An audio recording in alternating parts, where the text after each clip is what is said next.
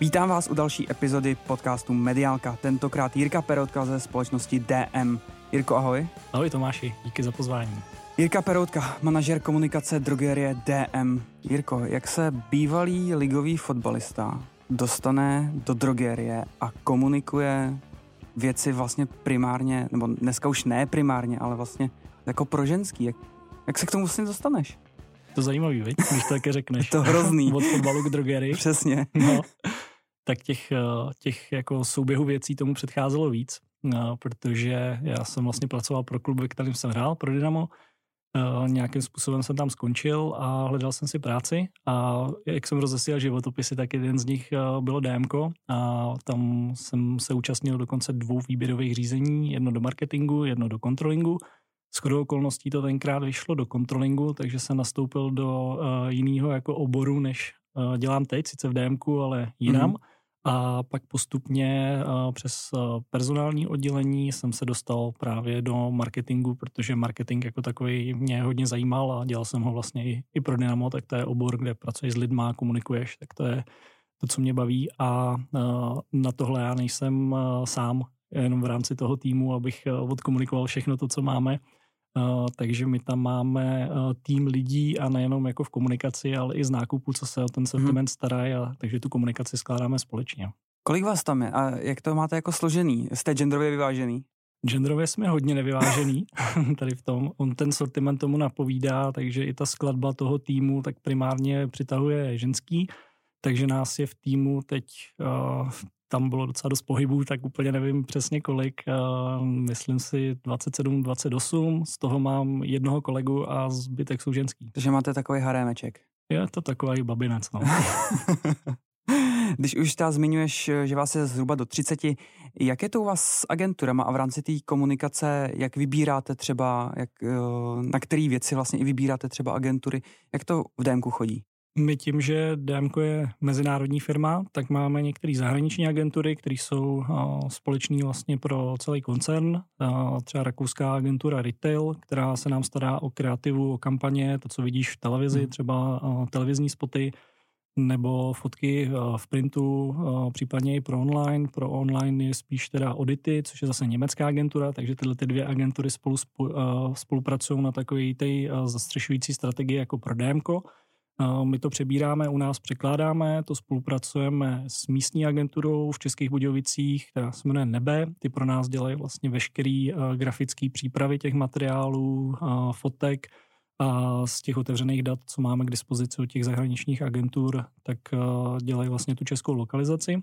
A pak spolupracujeme i s některými českými agenturami, jako třeba s Wavemakerem, s Group M, s českou pobočkou, která působí na ostatních trzích, má teda zase jako matku v Rakousku.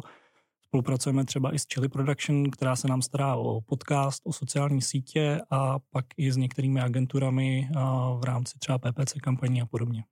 Jak je těžký jakoby překlopit tu rakous, nechci říct rakouskou komunikaci, a tu mezinárodní komunikaci na ty český klienty? No, Nebo je to v podstatě striktně jako daný, ale takhle to bude a přesto nejde vlak? Tam jako s čím se potýkáme nejvíc, tak jsou asi překlady těch kreativních headlineů, co vymyslí mm-hmm. ta, ta rakouská agentura, protože to je vlastně v Němčině a to je třeba jako konkrétní příklad, když mámeš kampaň Bewusst machen. Bewusst mm-hmm. je jako vědomí a machen dělat, takže jako jak vědomě dělat. A to Bewusst v té Němčině znamená jednak dát na vědomí a jednak dělat i, dělat i vědomě. Mm-hmm. Jo, takže tenhle ten jako ztratíš takový ten uh, tu hru s tím slovem, tím překladem, protože tohle do češtiny nedostaneš tak, abys to dostal jako do jednoduch, jednoduchého vizuálu. Takže my to pak překládáme jako vědomá volba. Ale jinak jako třeba fotografie, které se používají, anebo ta vizualita, tak uh, ta je hodně podobná na těch mm. trzích. Jo, my to máme spíš takový, řekl bych, hodně kosmopolitní. Mm-hmm. Těch značek, který komunikujete, je strašně moc. Jak to u vás je? Protože vy máte svojí značku, že jo, teď mm-hmm. Bale, já říkám to správně. To je Bale jakoby... je jedna, jedna z privátních značek. Jasně. Mm-hmm. A pak máte od deodorantu a tak dále, Axe, že jo, a to mm-hmm. Uh, jak to tam máte nastavený v určitý komunikaci? Primárně to asi musíte tlačit to svoje, a pak ale musíte i v nějakých procentech tlačit i to Axe třeba, že jo? Tak jak, jak to tam máte vyvážený? Jo. Máte to nějak jako nastavený přímo s tím dovozcem nebo jo. tou značkou? Je to, uh, je to mix těch mm-hmm. aktivit. Jo, ty privátní značky, které máme, třeba jak jsi zmiňoval Baleu, máme i Babylove nebo Alverde, DM Bio a podobně. Těch značek je 27 celkově, některý jsou známější, někdy, některý, některý míň, některý zavádíme nově a tak podobně. A pak k tomu máš klasický dodavatelský značky, který znáš a který seženeš i v jiných řetězcích od Proctoru a Gamble mm-hmm. nebo od Henklu a, a tak podobně. Ty mají i různý portfolio těch značek a na tom, na tom regále, co najdeš, nebo i v rámci toho shopu, je to prostě, je to prostě mix. Máš hmm. nabídku jak pro zákazníky, kteří hledají třeba ty privátní značky, protože jsou třeba cenově trošku, trošku levnější a hmm. když třeba u nás ta kvalita je srovnatelná s těmi ostatními produktama a pak máš, pak máš ty dodavatelský, který ty zákazníci prostě očekávají, protože to je běžná, běžná značka na trhu a ne každý třeba chce tu privátku používat a třeba o jako listování těch produktů, o to, co bude mm-hmm. v sortimentu, tak o to se právě stará nákup, jako oddělení nákupu, kde mají rozdělený podle kategorií, kterou spravuje ten daný sortiment manažer a ten se stará o nějaký ten svěřený úsek a mixuje to nabídku tak, aby jednoduše řečeno z toho dostal co nejvíc. Mm-hmm. Říkáš, že máte 27 značek. Mm-hmm, privátních. No. Privátních. TMK 27 značek. Jak je to v rámci třeba uh, nejběžnější se zase dokáže představit posluchač sociálních sítí? DMK komunikuje všech 27 a má každá ta značka nějaký svůj jakoby profil, kde komunikuje separátně? Tohle to má, ale má v Německu. Protože jo. tam je jako ten product management, ten ty, kdo ty značky vlastně vyrábí a který tomu dávají tu vizualitu, to, jak to bude vypadat, jak to bude pozicionovaný, jestli je to nějaký vstupní cenový segment, nebo jestli je to uh, ten vyšší uh, segment, nebo jako, jo, jako pozicionovaný na trhu. A my tu značku v podstatě u nás etiketujeme a nabízíme tomu danému zákazníkovi. A když my promujeme značky na sociálních sítích, tak je to daný naší nějakou strategii, protože ne každá značka má jako úplně tak, tak jako důležitost v úzovkách eh, v rámci toho sortimentu, protože třeba Balea je hodně známá, jako Balea rovná se DM, to je v podstatě synonymum, ale když vemeš eh, některé značky, jako, jako, které nejsou třeba tak známí a mají i eh, menší podíl třeba na obratu, buď té dané kategorie, anebo DM jako takového, tak ty třeba v té komunikaci prostor tolik nedostává. Jasně. Takže DMK v rámci sociálních sítí má prostě jenom jeden profil a tam komunikuje všechno. Jako na českém trhu, nebavím hmm. se zahraničí. My teda máme dva profily, Aha. ale ne jako k těm značkám. My máme vlastně DM, na, na, máme na Facebooku, máme na Instagramu, máme YouTube kanál, máme i LinkedIn profil a pak na uh, Facebooku máme ještě DM, uh, DM Baby, uh, speciálně jako profil, kde dáváme víc obsahu právě pro matky s dětma. Když už si tady zmínil ty platformy, která vám, která ta platforma vám vlastně kom, uh, funguje jakoby nejlíp, která byla naopak nejhůř a co nový jako platformy, mm. ať je to TikTok třeba, jak s tím pracujete? Ona každá ta platforma uh, asi bude záležet, jak se na to budeme dívat, jako z hlediska toho výkonu. Protože Facebook, uh, ten se stará pořád o nějaký dosah, má tam zhruba 200 tisíc jako fanoušků uh, v rámci toho hlavního, hlavního uh, profilu. Teď ti do toho možná skočím. No. 200 tisíc je hrozně moc jako lidí. Víš organicky, kolik třeba jako zasáhne ty lidi, ať si ty jako lidi dokážou představit, dobře, mám tady 200 tisíc, ale vlastně reálně hmm. organicky hmm. zasáhnu, otazník? Já ti ty přesní čísla nedám za nás, Bajvo, ale jako uh, ne to, že bych je nevěděl, já nechci. Jasně, dobře.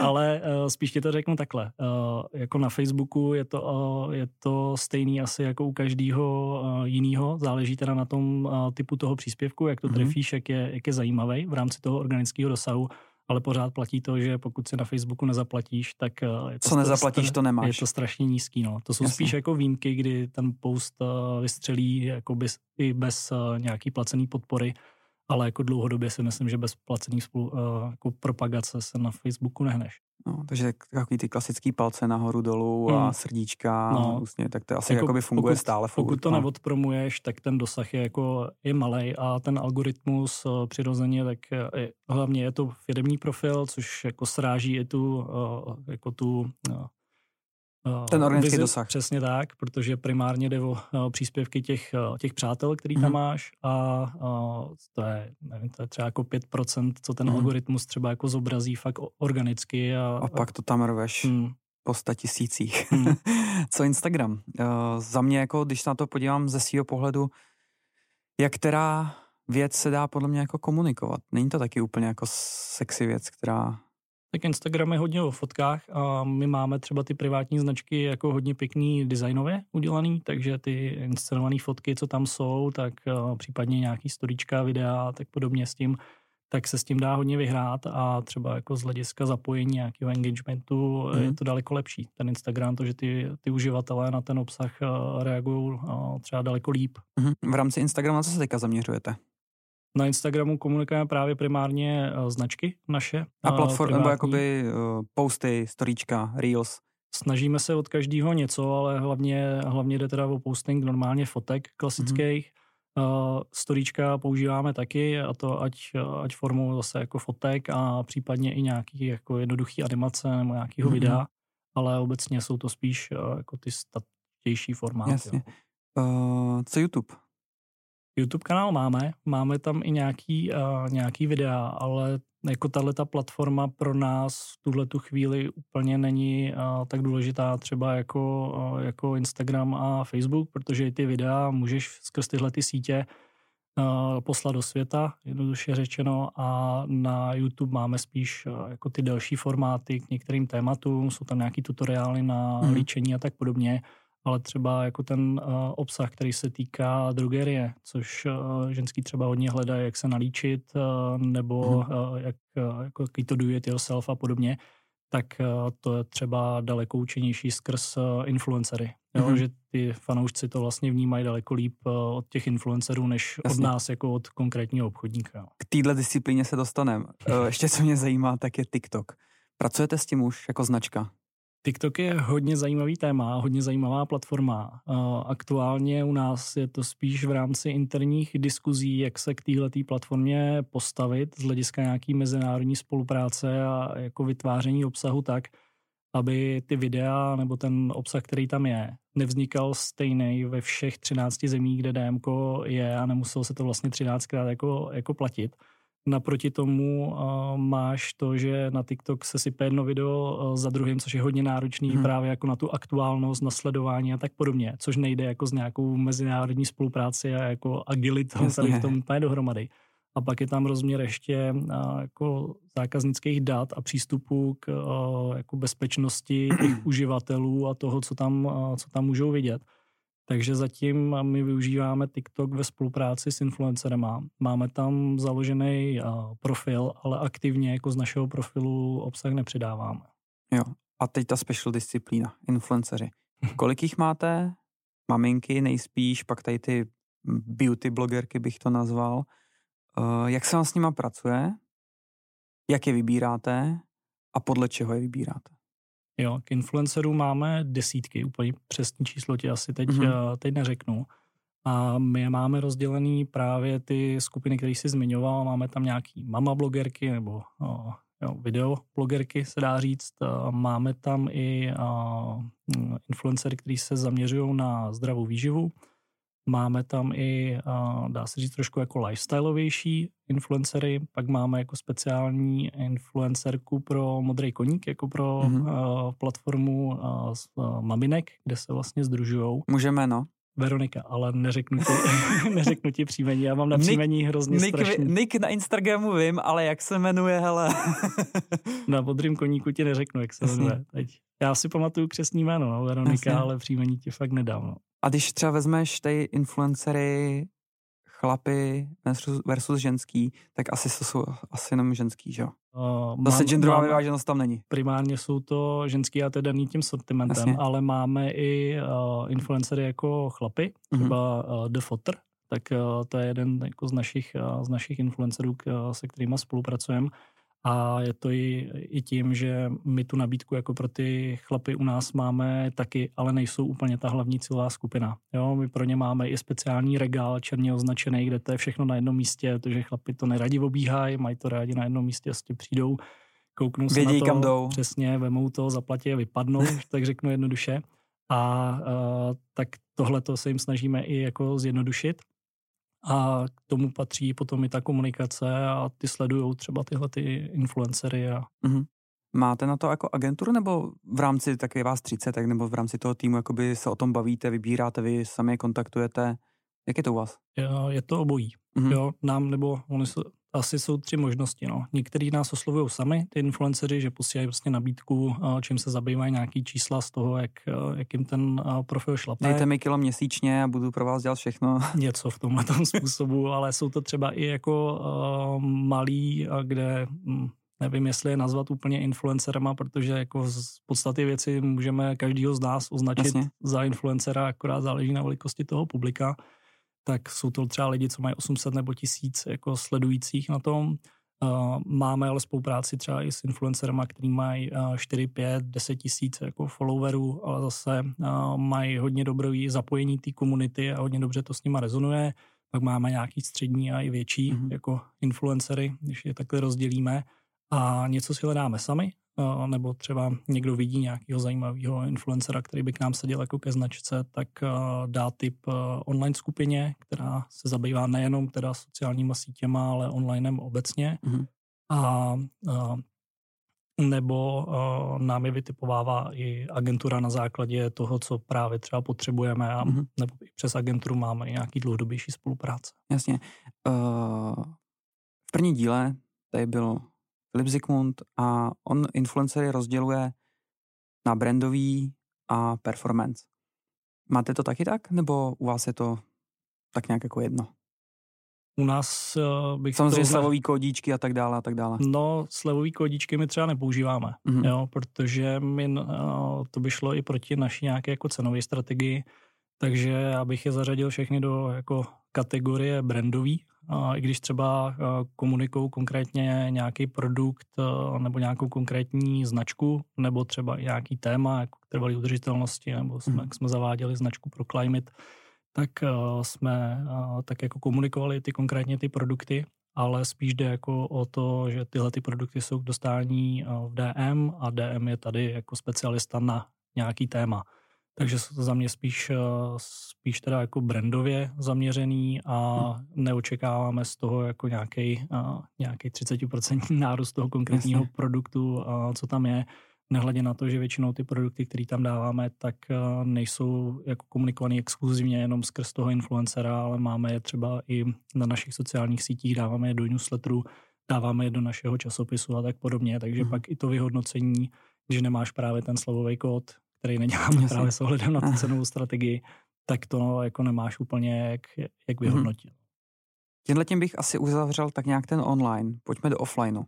Nebo ne úplně do offlineu, ale k těm dalším kategoriím. Offline, televize, rádio. Je třeba z těch čtyřech nějakých jako věcí, včetně onlineu, uh, kterou jakoby opouštíte už pomalu, nebo se to snažíte držet prostě všechno furt stejně? Mm. Ten offline u nás je i o něco širší. Televize, rádio určitě. Tam komunikujeme pořád. To, jestli někdo má názor, že televize je mrtvá, ale to úplně pravda, pravda není. Využíváme i outdoor, využíváme i vlastně tištěný materiály, ať už formou inzerce nebo třeba i nějaký PR, který může být i printový. A využíváme i naše, naše interní média jako zaměstnanecký časopis, což není jako směrem k zákazníkům, ale to taky forma printu, kterou mm-hmm. zpracováme, ale hlavně ten zákaznický časopis Active Beauty, tak eh, ten má 100 tisícový vlastně dosahy v rámci našeho jednostního programu, který jako posíláme nějaký obsah na naše zákazníky. No.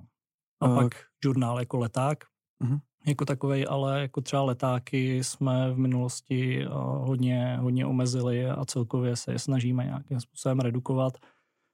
Jednak eh, leták je takový jako poměrně akční eh, médium, což využívají třeba hodně potravináři. Mm-hmm. My i tím, jak jsem zmiňoval tu cenovou strategii, tak my neděláme to, co dělá konkurence, vlastně slevy na 14 dní, na měsíc nebo na mm-hmm. týden a podobně, ale pak ten leták už nemá úplně takový význam, takže my skrz něj komunikujeme spíš novinky a mm-hmm. pak to má i třeba rozměr jako trvalý udržitelnosti na to, že to prostě tiskneš nějaký papír v nějakých 100 tisícových nákladech. Uh, několikrát se tady zmínil věrnostní program. Kdo byl v DMku, tak ví, uh, kartička a tak dále. Co všechno, když to řeknu blbě, umí dneska ten váš věrnostní program? V čem je ta přidaná hodnota? Tak největší výhodou v tom, že sbíráš body a za ty body si pak můžeš v budoucnu vybrat slevu na nákup. To je asi mm-hmm. ten hlavní, hlavní benefit jako pro zákazníka, takže si zlevňuješ nákupy, který vlastně u nás už, už děláš. Dostáváš i nějaké aktivity na násobné body, takže ty body vlastně sbíráš rychleji a díky tomu se dostaneš na rychleji na tu slevu. A pak je ten rozměr, který eh, je zajímavý pro nás, eh, kdy vlastně získáváš eh, data o nákupním chování těch zákazníků a tím, že propojujeme vlastně ten věrnostní program s naším online shopem, tak si děláš obrázek o tom, jak se chovají zákazníci, jak na prodejnách, tak v online shopu, jak moc ten program využívají, na co reagují, co nakupují a díky tomu můžeš přizpůsobit jedna komunikaci a pak i tu nabídku. Kolik tam je dneska lidí? My tam máme uh, 2 miliony aktivních uh, zákazníků, to znamená, že za minulý rok uh, přeskenovali aspoň jednou kartu jako na mhm. pokladně nebo ji použili mm. při online nákupu. Takže je to poměrně uh, velký uh, vzorek, uh, ze kterého my už můžeme mm. vycházet a to nám dává i dobrý vhled na to, jak se jednotlivé kategorie, produkty vedou a vůbec jak vlastně ten program funguje. To je jako ta sortimentní část, pak se na to můžeš dívat ještě z pohledu toho, v jaký fázi třeba je ten zákazník, jestli do toho programu vstoupil před měsícem, před dvouma, mm-hmm. anebo jestli to zákazník, který už je v něm dlouhou dobu, jak často chodí nakupovat, jak velký průměrný nákup dělá, můžeš je združovat do nějakých segmentů, si nakupují z oblasti baby, jako děti, pro děti výrobky, nebo jestli to je domácnost, nebo jestli se zajímají primárně o zvířata, nebo právě si hmm. nakupují produkty třeba i pro muže, jestli to je chlap, ženská, odkud je a podle toho můžeš přizpůsobovat tu komunikaci a cílení. Počítám s tím, že ten věrnostní program vám vlastně jakoby roste. Není tam žádný výkyv, že by to třeba padalo nebo tak. Jako stát se to může, ale jako dlouhodobě z dlouhodobého hlediska to roste. Uh, co uh, nám do toho zasáhlo, což nebyl teda jenom asi náš případ, tak, tak byl COVID, protože do jednostního programu největší jako počet registrací je udělaný na prodejnách, kdy, kdy vlastně se o to starají spolupracovníci, kdy aktivně oslovují oslovují zákazníky, jestli kartu mají, nemá, jestli chtějí zaregistrovat, tak podobně a případně jim s tím pomůžou. A tím, že vlastně přišel covid, nějaké opatření vlády a tak podobně, tak to je, když do toho zákaznického chování a té situace na trhu hodíš granát, tak mm. ten to úplně rozstřelil. A my jsme naštěstí teda mohli zůstat otevření. Ale i tak jsme soupeřili jako na trhu s ostatníma drogistama, a i vlastně s potravinářema, protože tam se taky dá koupit mhm. šampon, sprcháč, pasta a tak podobně a soupeřili jsme i s online hráčema typu Alza a MOL, který tyhle ty produkty prodávají taky. Jo, takže tam bojuješ i s nima a díky tomu, že ty zákazníci změnili to nákupní chování v tom, že chodili méně často a dělali větší nákupy, tak ti klesne frekvence a odrazí se mm-hmm. ti mhm. to i na registracích do toho programu, který třeba jako těch zákazníků mohlo být víc. Není to tak, že by spadly na nulu, ale to tempo toho nárůstu je prostě menší. Jo. Jasně, dva pointy teďka. Co vás COVID naučil? A ta konkurence by mě zajímala. Ale tak ty se dostaneme. Tak co vás COVID naučil? Nebo nás co vás jako, připravil třeba do budoucna?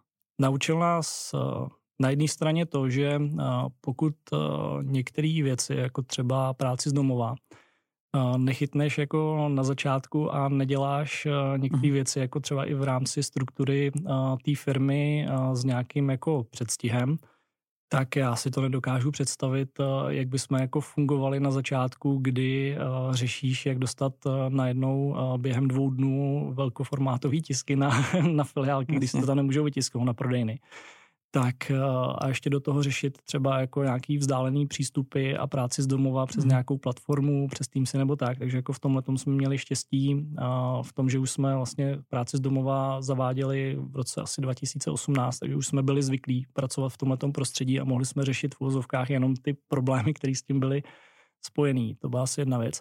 A co nás naučil, možná i to jako nelpět tolik na, na tom jako stoprocentním výsledku, na který třeba byl předtím důraz, protože že jo, mezinárodní firma, Jasně. korporát, tak všechno musí být jaký akurátní. tak i v tomhle tom, že třeba i 80% toho jako v úzovkách té kvality je schopný v tom, na tom trhu obstát a ty zákazníci to vezmou, protože řeší v tu chvíli úplně jiný starosti a odpustí ti třeba nějaký chyby. A co je třeba jako hodně velká výzva, tak je vůbec číst teď statistiky No, nějaký srovnání meziroční eh, vývoje obratu a toho, jak, eh, jak vlastně na to navazuje i nějaký plánování mm-hmm. toho, jak se to bude vyvíjet, protože tam máš hrozný eh, výkyvy nahoru, nahoru i dolů, takže už nejde o to jenom srovnávat ten rok předtím, ale jako ještě i ten, i ten předtím a dělat si ten obrázek takový jako trošku širší protože to je uh, jeden den rosteš o x procent a druhý den jako o x procent zase padáš. Jasně. Takže to je pak těžký. Pojďme k té konkurenci ještě. Nechci říct, jakoby kdo, to je zbytečný rozebírat, ale kolik hráčů je teďka jakoby na trhu vůči vám, že vyberete jako konkurenci?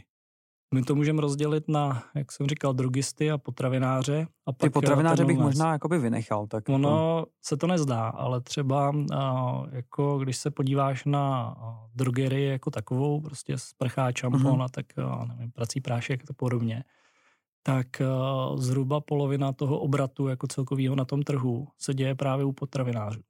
Jo. Takže jako ono uh, je, se relativně dá říct, že to konkurence není, ale hmm. když se podíváš jako na čísla toho obratu celkového, tak to dost velká konkurence je. A když se podíváme jako na ten, uh, na ten zbytek, jako těch zhruba 50%, dejme tomu, tak uh, tam jsme tři větší hráči a myslím, že to uh, budou znát uh, skoro všichni, se dá mm-hmm. říct, DM, Rossmann, Teta, to je prostě na tom trhu uh, jako z drogerií, jako to, to nejznámější. No. Pomalinku se blížíme k konci a vlastně i důvod, proč jsem si tě pozval, tak je ten váš podcast. Mm-hmm. Proč ho děláte? Proč jste se vůbec rozhodli ho dělat? Kde se vzala ta myšlenka? A když to i teďka i v rámci té konkurence srovnáš, je někdo, kdo ho ještě jako takhle dělá, nebo jste jediný? Co vím, tak uh, Rosman nebo Teta uh, podcast nemají a jestli ho mají, tak ho nekomunikují, protože jsem ho nezaznamenal. Že to dělají špatně. z potravinářů nevím, nejsem si jistý. Vím, že třeba některé banky mají svoje, svoje podcasty, ale to není jako úplně naše, naše konkurence. A my jsme se rozhodli podcast dělat z toho důvodu, že jako ty podcasty celkově jsou hodně na vzestupu. Je to hodně zajímavá, zajímavá platforma a pro nás to není nějaký prodejní kanál, ale je to vlastně i způsob, jak dostat eh, některé obsahy, které už vytváříme třeba v rámci toho Active Beauty magazínu eh, k těm divákům nebo posluchačům i v jiné formě a navázat jako s nima kontakt i tam, kde bychom se tím printem třeba eh, nedostali. Takže je to jako budování povědomí o, o té značce, o DMku jako takovým a je z toho i zajímavý obsah na uh, sociální sítě, mm. uh, i jako video obsah a myslím si, že i ty osobnosti, které tam představujeme, tak uh, jsou zajímavý, mají co říct a třeba nemusí být úplně tak známý jako, jako pro tu veřejnost. A z tohoto důvodu jsme vlastně jako na začátku hledali uh, to, co vlastně těm zákazníkům uh, budeme nabízet, v jaký frekvenci a tak podobně tak právě jsme se dostali jako k tomu časopisu a k tomu jako rozšířenému obsahu, protože když už to zpracováme, tak tomu dáme další formu.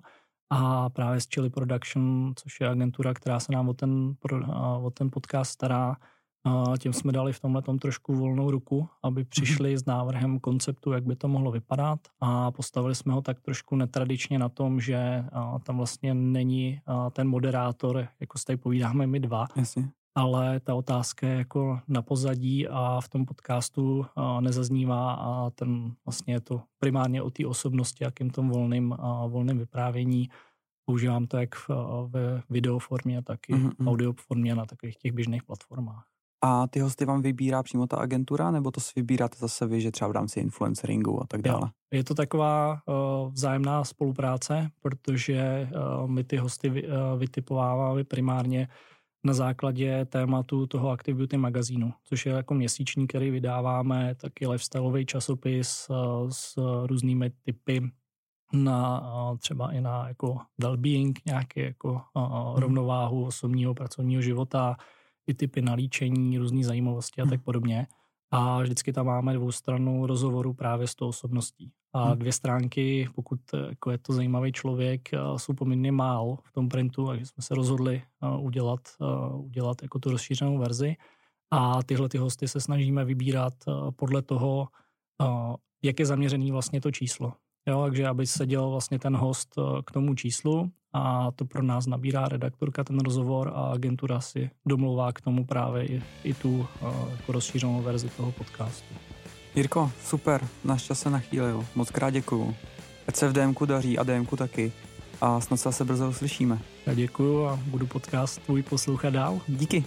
Díky Měj se, ahoj. Ahoj.